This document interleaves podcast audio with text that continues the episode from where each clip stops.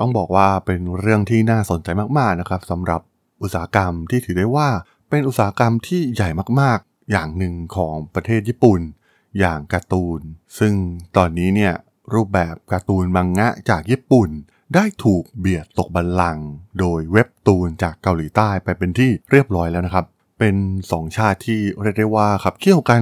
อย่างดุเดือดมากๆนะครับในหลากหลายอุตสาหกรรม ทั้งอุตสาหกรรมรถยนต์ อุตสาหกรรมสินค้าอิเล็กทรอนิกส์ต่างๆนะครับ ดูเหมือนว่าเกาหลีใต้เนี่ยจะก้าวไปข้างหน้าได้เร็วกว่าญี่ปุ่น และตอนนี้เนี่ยพวกเขากำลังมาท้าทายญี่ปุ่น ใน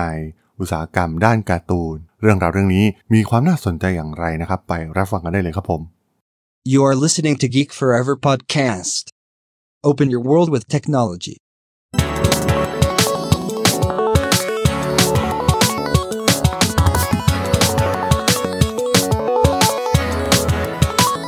This is Geek Story. ส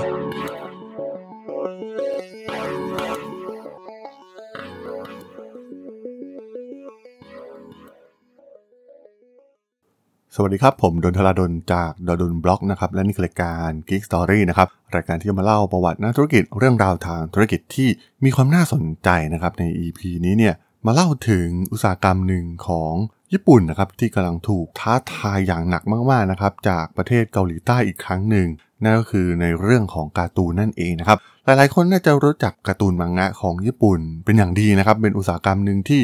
ส่งออกไปทั่วทุกมุมโลกนะครับมันเป็นสินค้าส่งออกทางวัฒนธรรมที่ ถือว่าเป็นอีกหนึ่งอุตสาหกรรมที่มีความสำคัญกับประเทศญี่ปุ่นมาก ๆนะครับ ซึ่งตอนนี้ทางเกาหลีใต้เองเนี่ย พยายามส่งออกวัฒนธรรมของพวกเขานะครับไปยังทั่วโลก ทั้งเคป๊อปหรือว่าอาหารต่างๆนะครับ ซึ่งเราเห็นได้ว่าโอ้โหได้รับความนิยมอย่างมากนะครับ แน่นอนว่าอุตสาหกรรมด้านการ์ตูนเองเนี่ยก็เป็นอีกหนึ่งอุตสาหกรรมใหญ่นะครับ ทั้งเรื่องของมังงะเองอนิเมะต่างๆ ที่มาฉายในหลาย ๆ แพลตฟอร์มนะครับ อย่างใน Netflix เองเนี่ยก็มีอนิเมะมากมายนะครับ โดยเฉพาะจากประเทศญี่ปุ่นเองที่โอ้ กระจายไปทั่วทุกมุมโลกนะครับ คนก็ติดกันเยอะมากๆนะครับ แต่ตอนนี้เนี่ยเรียกได้ว่าเกาหลีใต้ก็เริ่มเข้ามาท้าทายจากรูปแบบของเว็บตูนนั่นเองนะครับ ซึ่งในไทยเองเนี่ยเราจะเห็นได้จาก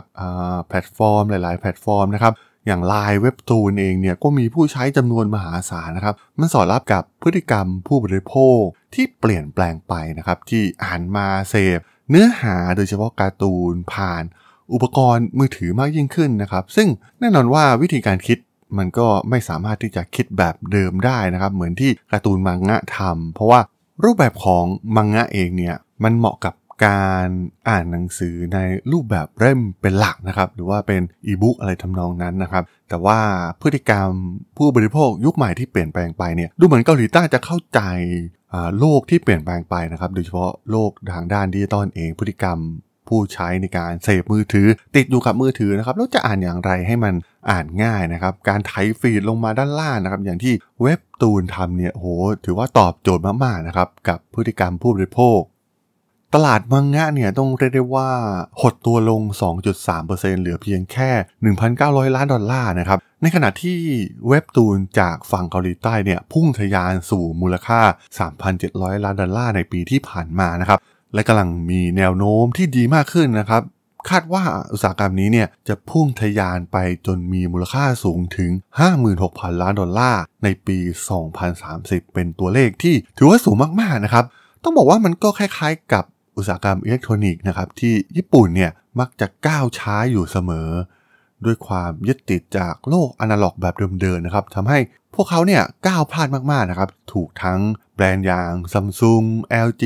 เข้ามาครอบครองส่วนแบ่งในอุตสาหกรรมอิเล็กทรอนิกส์ โดยเฉพาะเมื่อเข้าสู่โลกดิจิตอลที่เกาหลีเนี่ยมีความได้เปรียบกว่ามากๆ สิ่งนี้มันเกิดขึ้นคล้ายคลึงกันนะครับในโลกของมังงะ เพราะว่าญี่ปุ่นเองเนี่ยค่อนข้างที่จะอนุรักษ์นิยมนะครับ มีการพัฒนาอย่างช้าๆ เพื่อก้าวเข้าสู่โลกดิจิตอลนะครับ เพราะว่า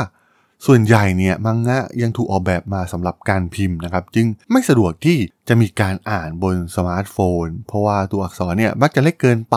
และต้องมีการซูมเข้าซูมออกอย่างต่อเนื่องนะครับมันไม่ตอบโจทย์ผู้บริโภคในยุคนี้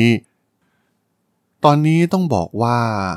เว็บตูนเนี่ยก็บุกไปในญี่ปุ่นแล้วนะครับ เว็บตูนอย่าง Itaewon Class เองกลายเป็นที่นิยมในหมู่ผู้บริโภคชาวญี่ปุ่นเป็นอย่างมาก แต่ว่ากลับกันนะครับ ผู้จัดพิมพ์มังงะชาวญี่ปุ่นส่วนใหญ่เนี่ยก็ดื้อรั้นอยู่ในวิถีแบบเดิมๆนะครับ เพราะว่าอุตสาหกรรมของญี่ปุ่น โดยเฉพาะเรื่องมังงะเองเนี่ยค่อนข้างที่จะอนุรักษ์นิยมเป็นอย่างมากนะครับ รูปแบบธุรกิจของอุตสาหกรรมมังงะ ซึ่งเรื่องราวต่างๆเนี่ยได้รับการตีพิมพ์ครั้งแรกในนิตยสารรายสัปดาห์ จากนั้นก็ไปปล่อยลงในหนังสือ มันแทบไม่มีการเปลี่ยนแปลงเลยนะครับ นับตั้งแต่ทศวรรษที่ 1960 ซึ่งจะเห็นได้ว่ามันทำให้มังงะเองเนี่ยส่วนใหญ่ไม่สามารถที่จะกระจายไปยังกลุ่มคนจำนวนมากได้นะครับ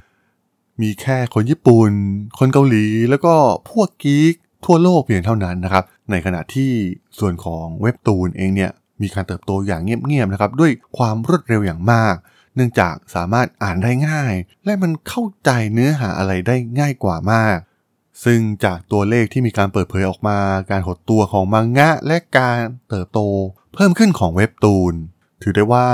เป็นเรื่องราวที่มีความน่าสนใจมากๆนะครับ เพราะว่านักวาดการ์ตูนมังงะแบบดั้งเดิม ชาวญี่ปุ่นเนี่ย กำลังที่จะยกตลาดการ์ตูนทั่วโลกให้กับนักนวัตกรรมชาวเกาหลีใต้ ต้องเรียกได้ว่าการส่งออกทางวัฒนธรรมอื่นๆ ของเกาหลีใต้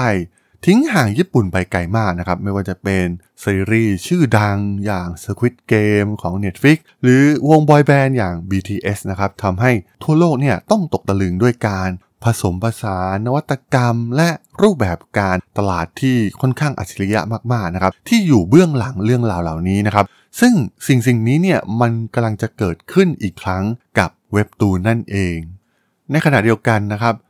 กลยุทธ์ที่มีชื่อว่าคูแจแปนของรัฐบาลญี่ปุ่น ที่พวกเขาตั้งใจที่จะเรียนแบบความสำเร็จของเกาหลีเนี่ยกับล้มเหลวอย่างสิ้นเชิงนะครับ แต่อย่างไรก็ดีอุตสาหกรรมมังงะเนี่ยก็ยังคงรักษาจุดแข็งของพวกเขาเอาไว้ได้นะครับโดยรูปแบบที่มีความซับซ้อน ที่สามารถถ่ายทอดเรื่องราวที่มีความซับซ้อนได้ และบางงะหลายเรื่องเนี่ยก็เป็นศิลปะที่มีความมหัศจรรย์นะครับด้วยงานสร้างสรรค์ที่ค่อนข้างมีความพิถีพิถันเป็นอย่างมาก ด้วยเรื่องราวและฝีมืองานวาดที่มีความแข็งแกร่งทำให้มังงะเองเนี่ยสามารถรักษากลุ่มลูกค้าภายในประเทศได้อย่างเหนียวแน่นมากๆ ซึ่งทำให้เหล่าสำนักพิมพ์ต่างๆเนี่ยมีแรงจูงใจน้อยมากๆนะครับที่คิดจะเปลี่ยนแปลงให้ทันกับโลกภายนอก ที่กำลังถูกรุกรานจากเว็บตูนของเกาหลีใต้ ซึ่งก็ต้องบอกว่ามันมีทั้งข้อดีและข้อเสียนะครับที่มังงะเองเนี่ยยังคงความอนุรักษ์นิยมไว้เช่นนี้นะครับ มันก็ไม่ต่างจากสิ่งที่แบรนด์อิเล็กทรอนิกส์หลายๆแบรนด์ของญี่ปุ่น ที่ยังคงยึดติดกับโลกอนาล็อก และไม่เปลี่ยนไปตามวิถีของโลกดิจิตอลที่เกาหลีเนี่ยเรียกได้ว่ามีความถนัดมากกว่าอย่างเห็นได้ชัดนะครับ ตอนนี้มันก็มาถึงอุตสาหกรรมที่สำคัญอีกอย่างหนึ่งของประเทศญี่ปุ่นแล้วนะครับ ในอนาคตเว็บตูนเองเนี่ยจะแซงหน้ามังงะ และยึดครองตลาดส่วนใหญ่ของโลกได้สำเร็จ เหมือนกับในอุตสาหกรรมอื่น ๆ ของเกาหลีใต้หรือไม่ ต้องบอกว่ามันมีโอกาสเป็นไปได้มากเลยทีเดียวนั่นเองครับผม สำหรับเรื่องราวของมังงะและเว็บตูนใน EP นี้เนี่ยผมก็ต้องขอจบไว้เพียงเท่านี้ก่อนนะครับสำหรับเพื่อนๆที่สนใจเรื่องราวทางธุรกิจเทคโนโลยีและวิทยาศาสตร์ใหม่ๆที่มีความน่าสนใจก็สามารถติดตามมาได้นะครับ ทางช่อง Geek Forever Podcast ตอนนี้ก็มีอยู่ในแพลตฟอร์มหลักๆ ทั้ง Podbean Apple Podcast Google Podcast Spotify YouTube แล้วก็จะมีการอัปโหลดลงแพลตฟอร์ม b ล็อกดีดในทุกๆตอนอยู่แล้วด้วยนะครับ ถ้ายังไงก็ ฝากกด Follow ฝากกด Subscribe กันด้วยนะครับ แล้วก็ยังมีช่องทางหนึ่งในส่วนของ Line แอดที่ a d t h a d o n t h a r a d h o l สามารถแอดเข้ามาพูดคุยกันได้นะครับ ผมก็จะส่งสาระดีๆ พอดแคสต์ดีๆ ให้ท่านเป็นประจำอยู่แล้วด้วยนะครับ ถ้าอย่างไงก็ฝากติดตามทางช่องทางต่างๆ กันด้วยนะครับสำหรับใน EP นี้เนี่ยผมต้องขอลากันไปก่อนนะครับ เจอกันใหม่ใน EP หน้านะครับผม สวัสดีครับ